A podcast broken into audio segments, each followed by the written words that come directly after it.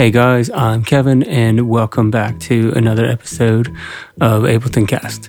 Um, today is a real first for the podcast, something I'm really excited about. A little while ago, I had uh, reached out and said, Hey, I'm getting really busy with work and family. Is there anybody who might be willing to help me out with the podcast? And I had a listener uh, reach out. Really nice guy named Dan Garcia who said, Hey, love to help out in whatever way I can. So we chatted back and forth. And uh, yeah, now, sort of weeks, months later, um, Dan has done a number of episodes for the podcast. And yeah, you're going to hear from Dan shortly. But I just wanted to quickly say uh, before I pass it over to Dan, special thanks to Recording Studio Rockstars podcast. Special thanks to Tau Audio for lending me, well, giving me the Jupiter plugin to review, which is absolutely amazing. Special thanks to Cherry Audio, and special thanks to Drum Sample Shop. Love what they do. So, anyways, guys, thank you so much for coming back to Ableton Cast. I know it's been a little while since I last did a proper episode, but thank you for hanging in there, sticking with me. And uh, yeah, really appreciate it. So, Dan, over to you. I'll let you kind of introduce yourself and introduce the amazing guests that we have. Thanks, guys. Hey everyone, I'm Dan Garcia, and I will be the new host of Ableton Cast for the foreseeable future. I just want to start by saying a massive thank you to Kevin for trusting me with the interviews and taking on Ableton Cast. When he reached out asking for some help, I was very keen to get on board to keep the to keep the podcast going. So thank you, Kevin. I'll start by giving you guys a very brief introduction to myself. I'm a drummer based out of London, England and I run a remote recording studio and obviously use Ableton when I'm out live. I run uh, backing tracks and program my electronic drum changes. Um, if you're interested in checking me out, you can see my Instagram, which is at Dan Garcia Drums, or, or you can check my website out, which is dangarciadrums.com. All right, on to the episode. The guest for this one is one of my favorite drummers and all round great guy, Andrew Marshall. Andrew has played most notably with Billie Eilish, Finneas, and an amazing artist called Verite, who I strongly urge you to check out. Andrew was very gracious with his time and we spoke at length, and I think there's a lot of really, really great information in this episode. Uh, if you're interested in checking out Andrew, the best place to find him is on Instagram, uh, and his handle is at Marshall Drums. All right, on to the episode. I've never actually done a podcast before, so this is my you're my first guest. Oh wow! so yeah, thank you for being my first guest. It's an honor. Yeah, my pleasure. Cool. So I guess let's just dive right in, um, and Sure. we'll start with like how you got started with um, music, and then and how that kind of led you to Ableton. I started playing drums when I was nine. I, um, I had a friend who played drums in school, and I thought they looked cool. And you know, um, I sort of, you know, I would see a drum set in this window of music store or whatever, and um, that was really it. You know, I mean, some people in my family sort of played for fun a little bit, but I didn't like come from a like any professional musicians in my family or anything like that. And my parents were gracious enough to buy me a drum set, and I just I had the bug basically from a really early age.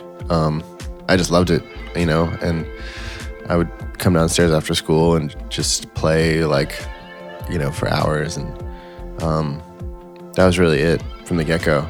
And also from the beginning, I was trying to like play with as many people as I could and find myself in as many situations as I could. So, I mean, in the beginning, it was like school band, you know, in fourth grade, and um, from there, I had you know, joined a bunch of bands at middle school, high school. Eventually, um, you know, started playing out in town. I grew up in New York, and you know, in high school, I could go play in clubs and you know restaurants and stuff in the city. So by the time I got to college, I had already like played a lot of gigs and gotten paid to play, and you know, saw myself as sort of a a session player, a, you know, hired gun type drummer. And um, yeah, so from there I went to college and um, still, you know, played as much as I could, took a lot of music classes.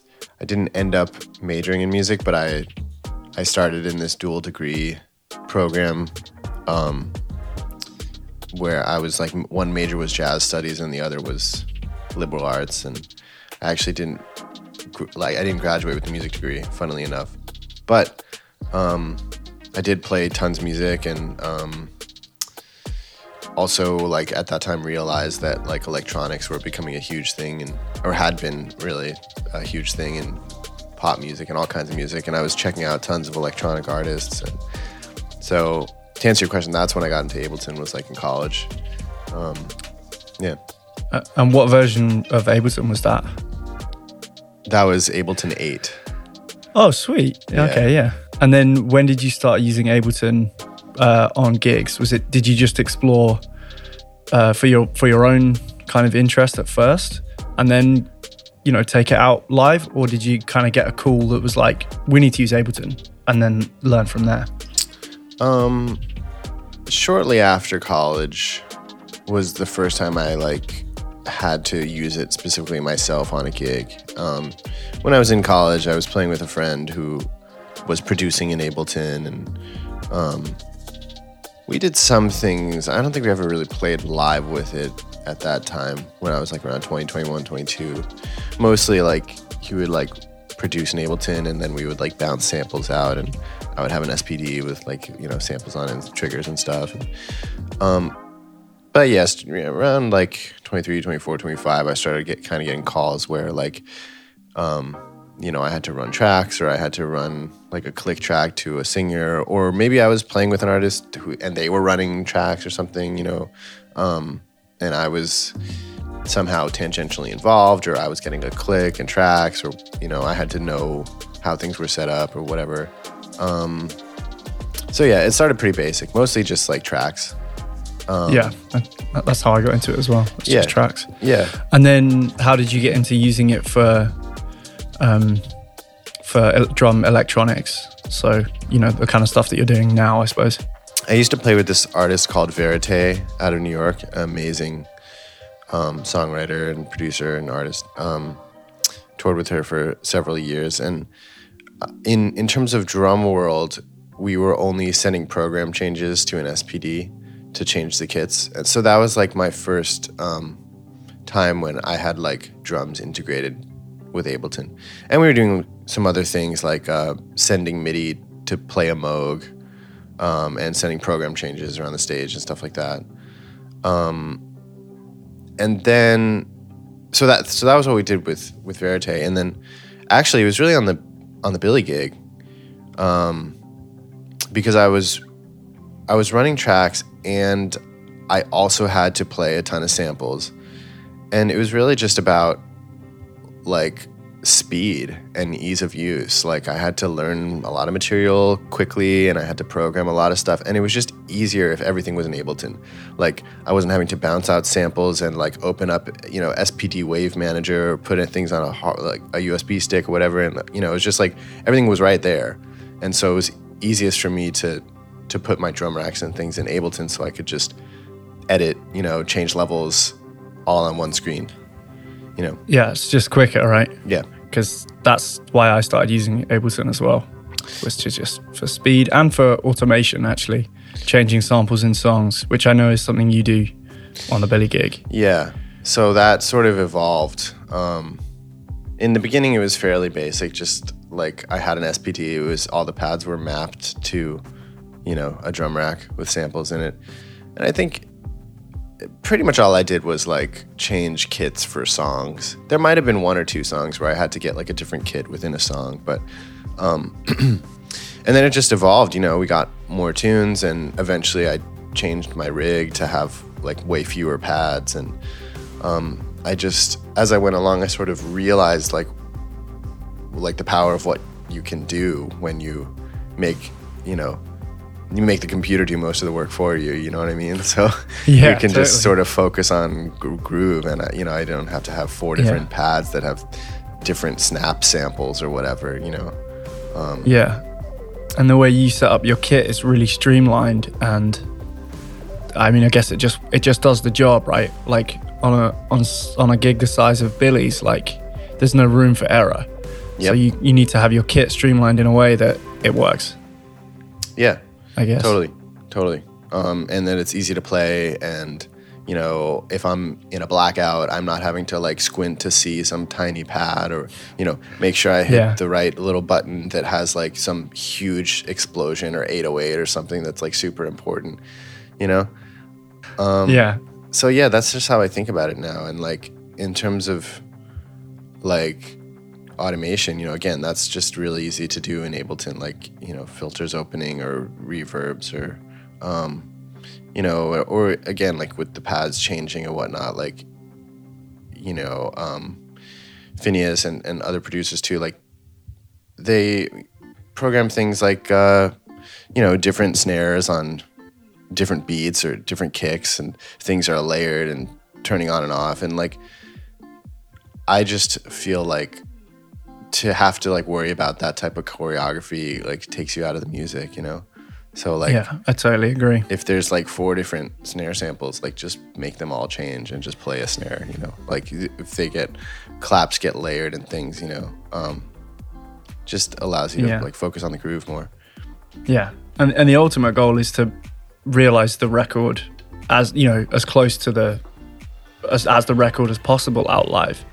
You know, and I suppose Ableton just makes that possible without you having to really work too hard. And as you say, then you can then focus on the groove more, yeah which is cool. Yeah. That's a yeah, that's really cool.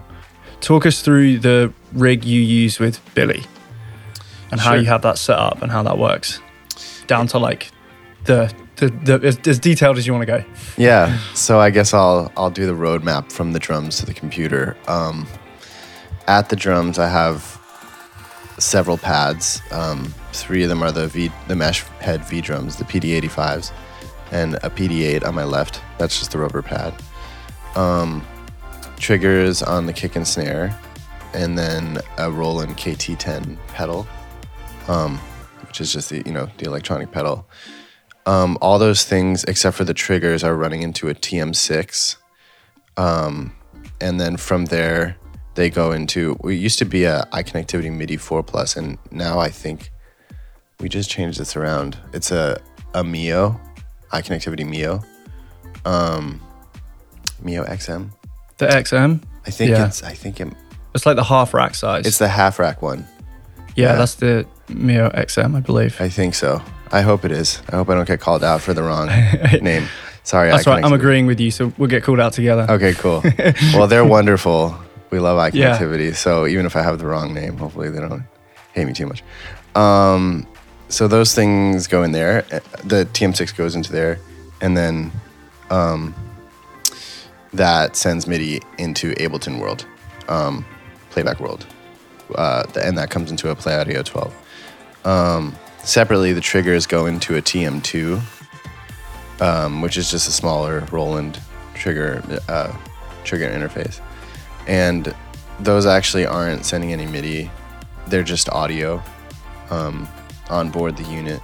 The unit gets program changes for different songs, also through the Mio. Um, but yeah, those don't go into Ableton. And then, um, so the TM6 uh, sends MIDI into the Play Audio 12, and then from there into Ableton, um, into the drum rack track. And the TM6 just stays on the same kit the whole show because it's only all the changes happen in the drum racks. Yeah, it's just carrying the MIDI essentially. Yes. Yeah. Yeah. And that's sort of where Nice. my quote unquote rig ends because obviously playback world is Is different. is the brain, you- you know. do you know do you know much about what goes on in playback world with Billie? Do you have a much much of a say on that? Um, I I know what's going on. I don't um, have any input really on Input, yeah. what it I is. that that's up to the MD, right? the MD and uh, the playback tech as well. Yeah, of course. Um, and they, Okay. they have to do all kinds of other things. Like they need to send MIDI to Finneas's world, and yeah. uh, you know, I mean, time code. It's it's the brains of the operation. So yes. Yeah, yeah, Yeah. So you're the presumably the machine that's running your drum rack is completely separate to playback world. You've got no, actually, it's the same computer. Oh really? Believe it or not, yeah. People Oh, wow. like really are amazed at that. Yeah, I'm I'm surprised by that yeah, because normally it's like, you know, each uh, kind of thing has its own dedicated machine. yeah. But I suppose with the power of these laptops these days, I'm assuming it's laptops. What Yeah. what computers are you running? They're MacBook Pros. Um, Okay. I don't. We're not on like the newest, newest like M1 or M1 Max yet. yeah, Um, I'm avoiding I'm avoiding that one too. Yeah, the compatibility is. I mean, Yeah. it's it's close. It seems close, at least for like Yeah. like basic Ableton things, um, but not quite. But they're like really really powerful Intel MacBook Pros. Um, Yeah. and that actually, I think it's really basically just because like when we started, I had I was running playback with one computer and and my drum racks, and that's where they were. Like I didn't have two computers. That's just how it happened. Yeah. And then once Yeah. I got two computers, the second one had to be redundant playback. Like, Yep. you know, and then it expanded and we got like a playback, you know, a playback tech and stuff and like playback moved off stage and whatnot. But um, it, it's just, it's always been fine. You know, we run the buffer relatively low for playback. I think it's a 256, Right. but everything is chilling. We, we Yeah. did, we did consider um, separating the drum computers out, um, but ultimately decided against it, at least for now, because number one, it's working fine. Number two, like eventually we'll switch to even more powerful machines. Um, I mean, I've heard of like these, the M1s are insane. Like, I've heard of people running like Ableton and Logic at the same time with a 64 buffer and stuff like that. Like, What? yeah, um, they're wild, but God. Yeah. they're just like working out the compatibility kinks, obviously. Yeah. Um, yeah. You just got to give that a little while yeah, but it'll sort happen. itself out. It'll happen. Yeah, it will happen for sure. Um, yeah.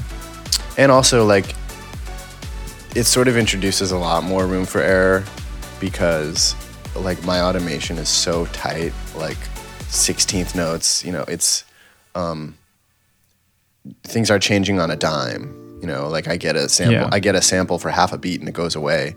And like, Yeah. if there's any drift or like things become unsynced at all, like, or if like God forbid one of them doesn't fire or something, like, um, I, you know, my stuff would be unplayable basically. Yeah. You then end up with a silent drum kit. Yeah, or like just all go- if it all completely the wrong down. samples. Like I can't play Yeah. the part, you know. yeah. So Yeah. And that's, yeah, that's no joke. Yeah. Not what you want going on. Cool. Oh, I was going to ask something about automation. Oh, yeah. Does your TM2, does that change within songs? Or does that just get what it gets for the song at the start of the song? Because patch changes take slightly more time on the machine, right? Yep. Um, there's a couple of cases where I get different things within songs.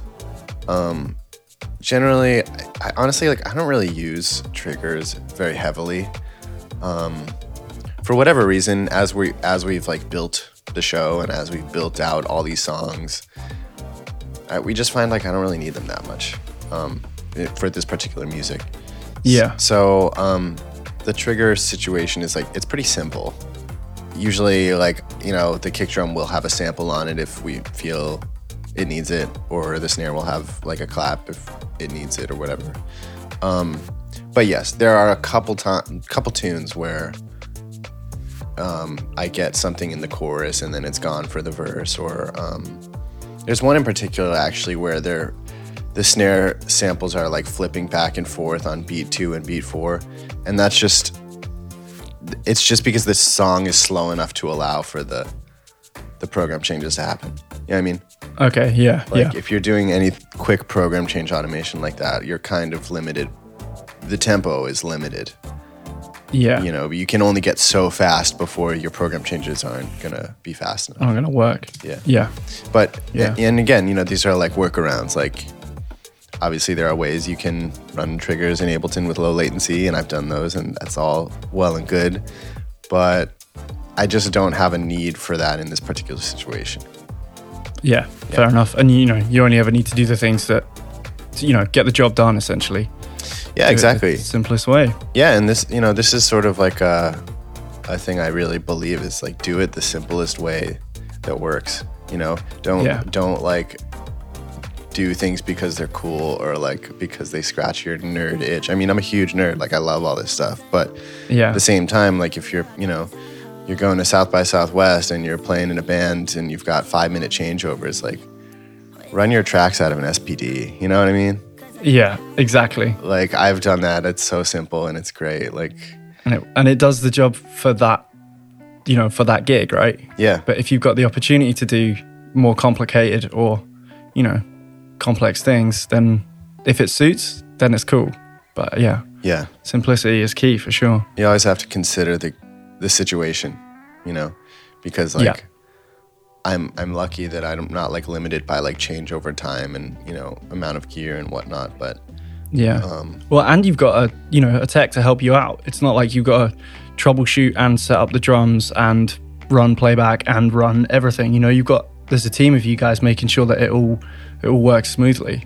Yeah, totally, totally, and um, and yeah, Mike, my tech is he's fantastic. Like he he really knows his way around all this all these electronic things and like knows how to troubleshoot. Oh, like you know, okay, we're not getting MIDI here. Let's swap out the cable. Like let's swap out the unit, whatever.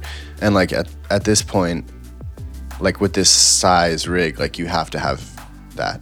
Like you have to have people taking care of it. Like I don't. I mean, if something goes wrong during a show, like I can't do anything. So Yeah. Well, because your job is to play drums, yeah, so yeah. yeah. But like- got, that's your that's what you're there to do first and foremost. Right.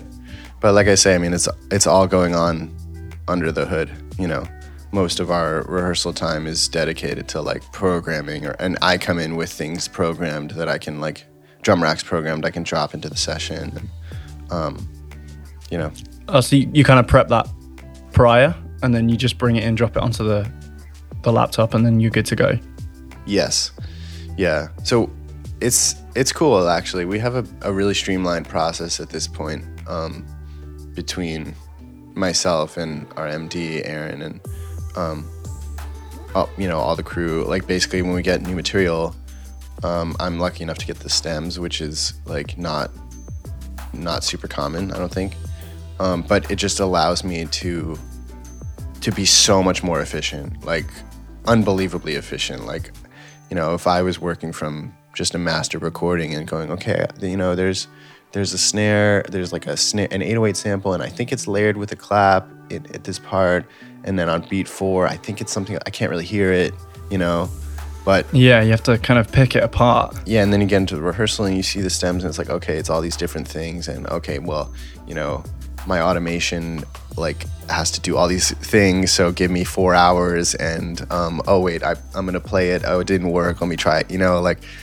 this, like that process, I just do it at home because it's just, it's so much easier for me to like sit at my desk. You know, be like, okay, this changes here. Like this snare has this layer on it. You know, every other bar in the bridge. Like, you know, I just make all those things happen, and then I come in, and then um, Aaron, our MD, will bounce me out like uh, mixed samples because he like processes the stems himself. So I'll be like, okay, I want this, I want that, I want you know these three kick drums, like whatever. Just bounce me those, and then I just drop them into the drum rack. Automation is done already.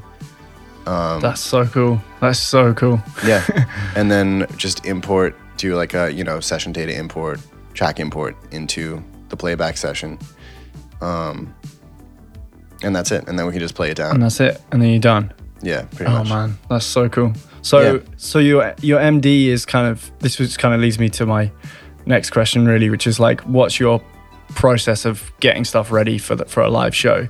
You're you're saying that your MD is responsible for kind of getting the files from the producer, which is Finneas, right? Gets the stuff from Finneas and then Mhm. he processes that and then sends you what you need. Yeah, he generally generally will work with stems actually from the mixer. Um, Oh, okay. just because they're already mixed. Um, and and obviously, like this is only what I'm talking about is like pertaining to drum world. Like there's other, you know, uh, main stage sampler instruments that have to get built and guitar patches that have to be replicated and things like that. And you know, that's like mostly on his end and Finneas's end, and they um, take care of all those things. Also working from the stems. Um, but yeah, you know, basically I, I come in with like placeholder samples that I've pulled out. um, you know, and just just so that I can do the automation and so that I can play the tunes down at home and go, okay, the sample is cool here, but in this chorus, I'm gonna go to the snare, you know, or like, or I'm gonna play the sample kick in the first verse, but I'm gonna play the real kick in the second verse, or nah, the real kick doesn't work in the second verse, I'm gonna play the sample kick again, like stuff like that. Just Right. Okay. and like obviously it's not only my decision like we come i come in and we workshop things and then with everybody playing it feels different and then i go to the real kick instead or whatever um, but i try to try to get it to a place that makes sense to me Yeah. you know and more often than not i'm like 80% right or something you know like i'm, I'm trying to like hear what makes sense what works and um, at this point we've all been working together for a while and um, you know we, we sort of can get pretty close to like what is going to work live Yeah. And you, I suppose, you get a feel of how you like things to work, etc., etc. yeah i'm, Yeah. I'm just You trying have your to process. yeah i'm just trying to do justice to the music you know what i mean like elevate in a live sense where it makes sense and but also stay out of the way when i have to stay out of the way. Um so i don't know. I think i meandered there a little bit but i think that's sort of the that's the process you know? Um i come in with my automation you know aaron bounces me the samples we put it in and then you know it's just it's it's much faster to to be able to build it and then play it down and then go okay let's try this in the verse. And oh the sample's already there so i can just play it you know rather than going oh you know i think it would be cool if like you had this sound. Okay let's go bounce it out. Okay let's go you know here's your usb sticks put it in the spd and like that that process is cool like i've done that whatever but um i don't know. It's just it's just been years of iterating this. That can inhibit creativity as well. yeah You know, you've got all these processes to go through, and then you play it, and you're like, "Oh, that doesn't actually sound as good as I thought it would," and then you feel like you've wasted tons of time yeah totally rather than just being able to like change the automation. Oh, oh no, it didn't work. Never mind, just undo. Yeah, exactly. Um, oh, hey, hey, I'm actually, you know, I'm in order to make this happen, I'm gonna need 20 minutes. Give me 20 minutes. I'm gonna fix this, whatever. But you know, that being said, if we get a batch of new music, we definitely come into rehearsal and we don't play a note for like two to three days. It's just, it's just programming, and our whole crew is really bored. And you know, I, oh well, they, it's, it's sort of, it's always like, you know, like do nothing for a while and then like fire drill like have to fix something really fast or whatever. Uh, they're all champions. But um yeah that's just that's just how it is. But you know then once we start playing we can play and we can actually workshop parts and we can go oh maybe we should extend this intro or whatever you know rather than just getting bogged down in technical stuff So the arrangement of the songs comes after you. So you kind of do it true to the record, and then comes the kind of like, you know, live arrangement type stuff. Yeah, pretty much. Um, I mean, sometimes we'll talk about something from the get go. Like, we'll listen to a song and be like, oh, I think maybe this outro could be shorter, or like the bridge could be doubled, or, you know, we could do a different feel or something. But most of the time, it sort of comes like as we're playing stuff, and we go, ah, you know, this feels long, or this feels short, or something Yeah. you know. But generally, with Billie and Finn, we keep it most of the time pretty close to the album forms, at least. You know, here and there, From the stuff that I did, I noticed that you guys keep it super close yeah, to the record. Yeah. Uh, yeah. yeah. Because Which I think is kind of cool. Sorry. no, no, all good. I, I once I get rolling, you know, it's like kind of shut me up. Um, yes, I think you know, there's something to be said for like you know, a, a fan comes to a show and like here's a new song for the first time. Like it should be like you know, pretty close to the version they know. You know, Yeah. um, They're there because they heard the record, mhm. You know, and that's it's your job as the musician to realize specifically the drums as close as possible to that. yeah. That's always what I think, anyway. and but you know still give it like a live thing you know like uh, yeah. it's it's a delicate sort of uh art, I guess, trying to Yeah. figure out what's gonna work live. Because if I was if I was literally playing exactly what was on the record, I wouldn't have any real drums.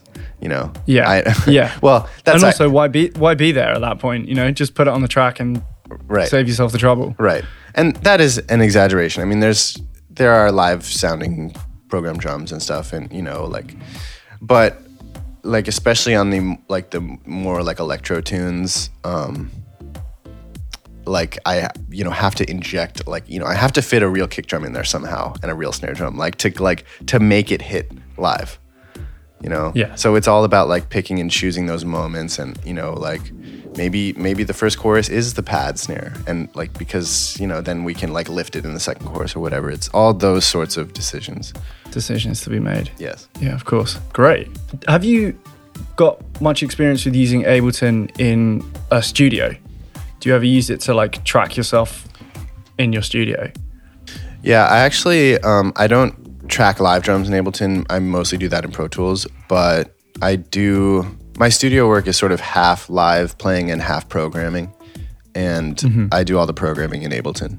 In Ableton. Yeah, Okay. Um. Yeah. so that's another cool like workflow, and um, you know, a lot of the things that I've had to do live, I do in the studio too. You know, actually, like all this automation stuff, like um, you know, drum rack sends and like whatever, opening up, all, you know, all the like you know producer automation things. Like I kind of did those a lot of them for the first time live, and like learned how to how to do that stuff live really. And then I was like, oh yeah, I I know how to whatever like automate you know, automate this thing or turn this device off or whatever. Um, And then you took it into the studio. Yeah, Yeah. Yeah, but I, I love that. I mean, um, I get I feel like I, I I love being able to go really deep on like just drums and um, you know do like lots of layers if the song needs it or you know um, uh, you know like work with like work on really cool records where there like n- wouldn't necessarily be live drums like um, it's it's kind of a cool thing to be able to go like to work with some like electronic artist or like a you know very poppy artist or something where they they're not they don't want live drums but I can be like yeah you know I can like program stuff and that's like a whole other thing and I, I find that also very creatively rewarding Do you do you ever play the programmed stuff? like if I'm if I'm programming like do I play it in are you saying Yeah. So do you ever kind of you know create yourself a drum rack, create some sort of kit, and then play the part to get the feel? That's that's a good question. You know, it's funny. Like I feel like you would think that I would, and I I would think that I would, but I actually don't. I basically draw it all on the grid, um, Okay. and yeah. I don't know. I I think that just evolved because like. I, I, I guess I would like would try to do that and I would play it in like as MIDI or something and it, like MIDI is like harder to edit and um, I just and then I was like moving it around and then I was like adding notes and drawing stuff anyway and I just kind of like I just I'm just quicker drawing it um, and that's just my own workflow and I can you know get I can move shiftings around and like add feel and whatever but yeah. I guess sometimes I sometimes I will like I'll draw a bunch of stuff in and then I'll play like one part you know and draw the rest or something Yeah. but pretty much I just draw it all on the grid We just draw it all in. yeah Nice. Sweet. And what version of Live are you on at the minute? You, you're presumably up to 11. I'm on 10 You're still on 10. no way. yeah Because that's kind of why I partly asked if you'd used it in the studio because they have the new take lanes feature. yes So you can do the multi track stuff now. And I'd wonder, yeah, I was just sort of wondering if you'd had any experience with that. Yeah, that's a really great thing. I'm really happy about it. I'm stoked to try it. But funnily enough, you know, I have been so busy over the past, like since 11 came out, basically, that I really haven't had time to like even get it. Um, I think I downloaded it and I haven't even opened it.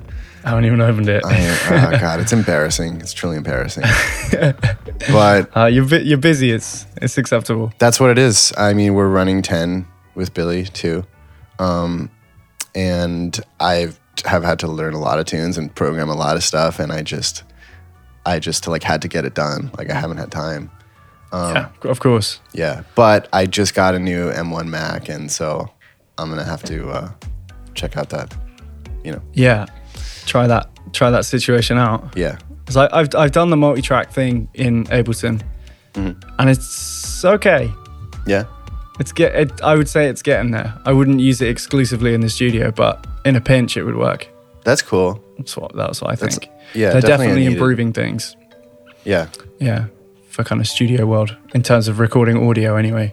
yeah. It's it's tough because like I mean they straddle so many different types of applications. You know, like live, live, live in studio first of all, and then just like, I mean, Ableton is like a blank canvas, right? Like everybody uses it so differently. Like no two people really use it the same. Like everybody's got their own little creative workflow rabbit holes that they've gone into, and um, you know, so like catering to like all these different applications is like really tough. But yeah, the take lane thing is is really great, much needed improvement. Yeah, I agree. I agree. Um, do you have any Ableton stock plugins that you kind of always use? Um, auto filter for sure is Yeah. a big one I I put on. assumed as much. Yeah. Yeah, all the time. Probably a lot of people do that too. Yeah. Um, that's a big one.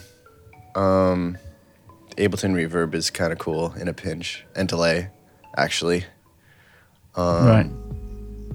I've sort of moved. I still use the delay, but I moved away from the reverb a little bit. But I'll, I'll throw it on there if needed. Especially, I mean, especially in in a live setting, um, I try to stick to built-in um, Ableton devices if I even need any devices, which I don't really need too many.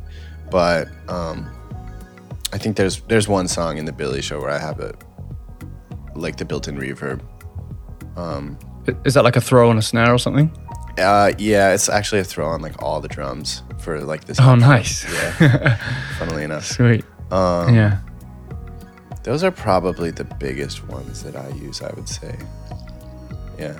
And then what third party plugins? So that, you know, what reverb do you choose over the, what's your go to reverb then? Um, Valhalla.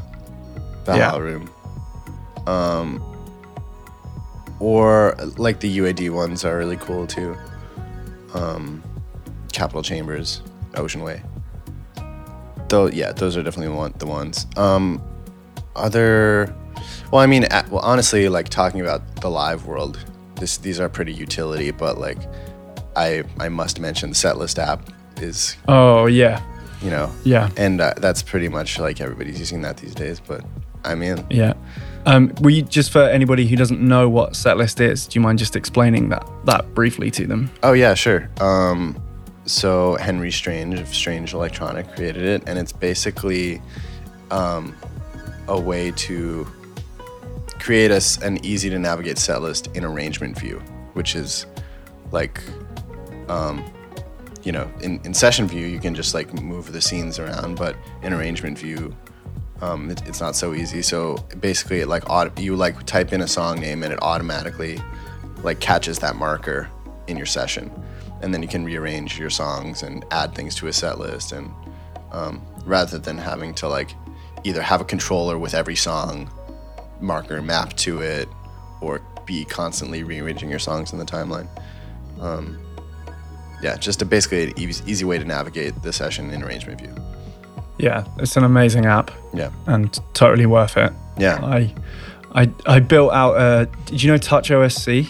yeah Yeah. So I built out. I built that out to you know to have each marker on every song, yep uh, and then I came across the uh, setlist app and was like, oh, wicked! it just saves so much time. yeah So yeah, sh- shout out to Strange Electronics for that. That was it's a great app. yeah that's a great one Plugin, I should say. Yep. Um, other plugins. Um, the DS10 drum shaper from XLN Audio is one of my favorite drum plugins. It's like three knobs. I don't know that one. Oh, it's so great. They make it like addictive drums and addictive keys, and it's it's like three knobs, and it's basically um, it's like saturation, transient design, and like compression and reverb like all in one. Like it's like and one of the knobs is like mojo and you just turn it up. It's sort of like I don't know, it's like a sausage fattener type thing where it's like or um or like the saturation knob. I forget who makes that one. But you know, like very like very very Oh, simple. the soft tube saturation. Yeah, yeah, yeah. It's Yeah. like that kind of vibe where it's just like you just turn it up and it sounds good or whatever. And it's And it got sounds like, good. Yeah. It's got like three modes, like natural, like vintage, and modern, or something like that. Um, and like that is that's an I love that for drums, kick snares, and like the drum bus, um, killing, just just fantastic. Like I always use that. Um, Slate stuff like virtual mix rack for live drums, Yeah. especially. Um, also very common. People love that. I love it as well. Yeah. It's re- I, I use that the Slate stuff all the time. Yep. It's so good. Um, those are those are my most used generally. Your- Oh, UAD Yeah. distressor I use always, all the time nice. on kicks Yeah, and snares. And oh, and the um, I track a lot live drums with the API Vision channel strip, the Unison, UAD Unison preamp. Um, Oh yeah, yeah, yeah. That that stuff is insane. yeah, So y- yeah, the UAD interfaces are just so cool.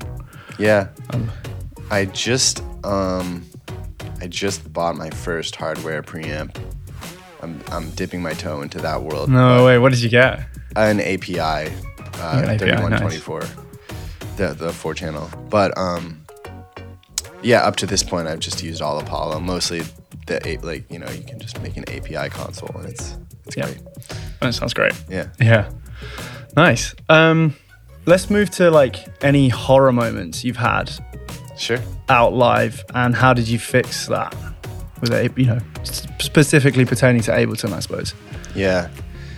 I mean, everybody has has had those, you know, and it's um it's important to take them with some grace and, you know, hopefully like everybody understands that, you know, we're running the show with computers and computers have glitches, you know. Um but let me let me think. Um there there this was actually sort of a period of time where I th- I'm pretty sure this was due to like some Apple OS update that wasn't compatible with like MOTU drivers really. Um, where I was like out on tour with a MOTU interface and we would have like all these like the tracks were like skipping all the time and um like the audio would crackle and the track would skip or whatever and like um we'd have to like restart the rig.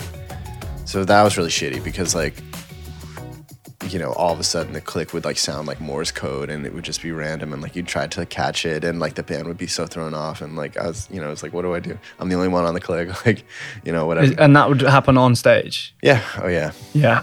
Oh man. Um, did you did you have a playback tech at that point? No, running tracks So myself. it's just you. yeah. Yeah. So that was like, that was a thing that happened um, for a period of time that I heard other people having to deal with. Um, one time I had an interface lose connection at midway through a song, like for no reason, and I now I just don't use Thunderbolt cables anymore, or at least well that was Thunderbolt two. I mean it would be irrelevant now because it's obsolete, but I was using a Thunderbolt two interface and um, you know, I playing a tune halfway through, no tracks, no drum pads, like everything gone. Um, you know, and like we literally just couldn't, like, just had to just end the song and actually move on because I was in session view, so I couldn't even start the song in the middle. Um, we couldn't pick up. You Nope. just had to no, go again. so that Next song. Yep. Um, which in the moment is like, okay, you know, I might as well just like jump off the roof of this venue. But like, you know, like, I mean, I've seen people have like technological mishaps on stage and have to restart stuff. And it's like, I don't know. I mean, it's like fine generally. it's like Yeah. funny or something, or it's like, you know, we're, we're doing it live. People understand, I think, for the most part. Um, uh, those are bad. Uh, one time I had, well, this wasn't, this wasn't like horror. I actually like did handle this okay, but like I was playing with a band, um, and we like had like a 10 minute changeover and I got on stage and I plugged in the interface and like it, the computer wasn't seeing it. And this is like, okay, our set time is like three minutes ago, you know? And, um, I guess I had just seen this shit like enough times where I was like, okay, like I got to get a new USB cable. So I found a new one and like it was fine. and the band was like, "Wow, man! Like we were shitting ourselves. Like how did you, like how did you stay so calm?" And I was like, "I don't even know. I guess it's just like muscle memory takes over." But, but, but like for sure, like that. I mean, yeah, there are there are terrifying things that happen, and I'm I'm definitely glad that I don't have to run this or take care of the stuff. Like I really enjoy programming it ahead of time, but um, yeah, it's nice to have people taking care of it. And our playback tech is fantastic, and you know is very um, very detail oriented, which you have to be when you're dealing with this Yeah, you absolutely have to be. Yeah. yeah. Yeah, for sure. Cool. Um, I remembered my other question, and it was about um, the plugin App Trigger, Yeah. which I know you've used. Um, and do you use that on the Billie Show or any other shows that you've done? I actually I actually don't use it with Billie. Um, it's that's a fantastic plugin, um, and I, I've used it um, actually ironically in the studio for like drum replacement. Like some people use other things like Slate Trigger or whatever. Um, I use that. I've, it's- I've done the same. You just use it in post and it, yeah, yeah, it's exactly. wicked. Yeah. So that's kind of what I use for that. Um, and like I've used it like at home, like demoing things and whatnot. But um, it just goes back to like the need for a second machine.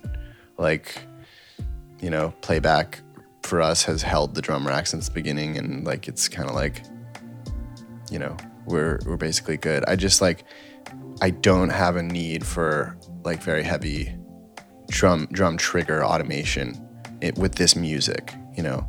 But for sure, like if I did, like uh, you know, if if it was the type of situation where like, which I've been in, where like every um, like where the music is like super super electro, like and like the live drums are really either an afterthought or it's like mostly samples, and I was having to like layer every single kick drum then for sure I would use App Trigger and like do all kinds of automation and filter sweeps on the triggers and whatnot. But um, I just don't really have to right now. Yeah. Yeah. Sweet. Cool. Um, so who who are you out with right now? Because we're doing this podcast with you in your hotel room, which is very kind of you to do. Yeah, my pleasure. Uh, yeah, on a show day. So who are you who are you on tour with right now? I'm on tour with Finneas. Um, we are doing. Um, we basically just put a full band show together for his new record, which just came out like a few weeks ago. Um, uh, so we put a show together, and it's the band is myself, Finneas, and the MD Aaron, who is um, the MD for both Billie and Finneas, but he he plays in Finneas's band. Nice. What what's Yeah. he what does he play? Is he keys? Or Guitar, bass, guitar, keys, bass, keys. sample pads. Okay. you know I always Yeah. we always I always like joke that in like pop oriented music the band is like it's usually the drummer and then the non-drummer and like and Finneas says this too on stage he's like Aaron's playing everything except drums and it's just it's yeah because like the other person usually has some sort of spaceship um, of like Yeah. keyboards and synths and computers and like racks of like you know whatever um, Aaron's rig isn't like too nuts but anyway yeah so um so we put this show together. We did most of the music in August, and we went we went out and played a couple festivals, and then his album came out, Optimist, um, a few weeks ago, and we added some more songs um, from that from the record um, into the set. So now we're on like a month long U.S. and two dates in Canada headlining tour. Um, yeah, and it's really awesome. Like um, it's pretty much all the same people um, as Billie, just like scaled down. Um, and, you know, so it's like the family is like t- together. We're like, you know, just sort of rolling along and everybody knows each other really well and has like worked together before. So obviously for years. Um, so it's, it's a really cool, really cool situation and nice to like, you know, put another show together and play in a, you know, slight, a different vibe. And, um, yeah, it's been really great so far. So this is this is actually we st- technically started this tour like a week and a half ago, but I live in LA, and the first few shows were like LA, San Diego. So it's sort of it like didn't You can do those from home. Yeah, you don't like need to get on a bus. yeah, it didn't feel like we were actually on tour, but we were. So we played last night we played in San Francisco, so that was show number four. Um, and yeah, now we're playing in Portland. Nice. Yeah. Portland's on one of my top places to go in the States. Oh, I love it. I'd love to visit Portland, yeah. Yeah, I'm, I'm gonna go check out Revival Drum Shop later, which is Oh, of course. always Oh, man. always my stop in Portland. Yeah, for sure. Yeah. For sure. Cool. Um, I guess my final question is like, or, you know, let me just give you the floor to kind of promote anything that you've got coming up in the near future. I know you obviously you've got the, the rest of the tour with Finneas, but you know, looking ahead to like 2022, what does that hold for you? Is there anything you'd like to share and promote or? Yeah, yeah. Funnily enough, I don't like because I've been so busy with Billie and Finn. Um, I like don't have any like projects specifically on the table right now. Um, which I'm you know grateful to be like just like pedal to the metal here for you know for the foreseeable future.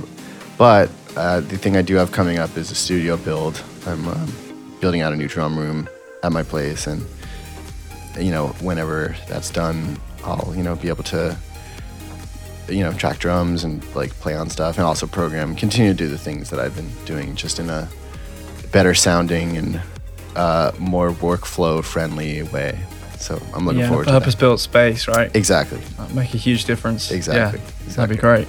yeah Nice. Cool. And um, I did say my last question was my last one, but where can people find you? How do people, you know, connect with you? That kind of thing. yeah um, instagram's a good way marshall drums you know people can send me a dm and um, or you know follow me there that's that's probably the best one i do have a website which i probably should take down at this point because like who even has that anymore like i don't even know what's on there um, yeah you know um, that's instagram's probably the best way to get in Instagram's touch. the best place. That's where we connected. So there you go yeah, yeah, yeah. totally Cool. Well, I guess you know the last thing for me to say is thanks so much my pleasure for for joining us and chatting Ableton and drums and playback and everything. It's been it's been great. yeah thanks for having me and uh, you know appreciate you reaching out and um, yeah just to everybody out there feel free to, to hit me up if you have any questions or want to talk about nerd shit i'm always down Sweet. yeah Cool. Thanks so much, man. thank you Have a great show. Enjoy the tour. all right thanks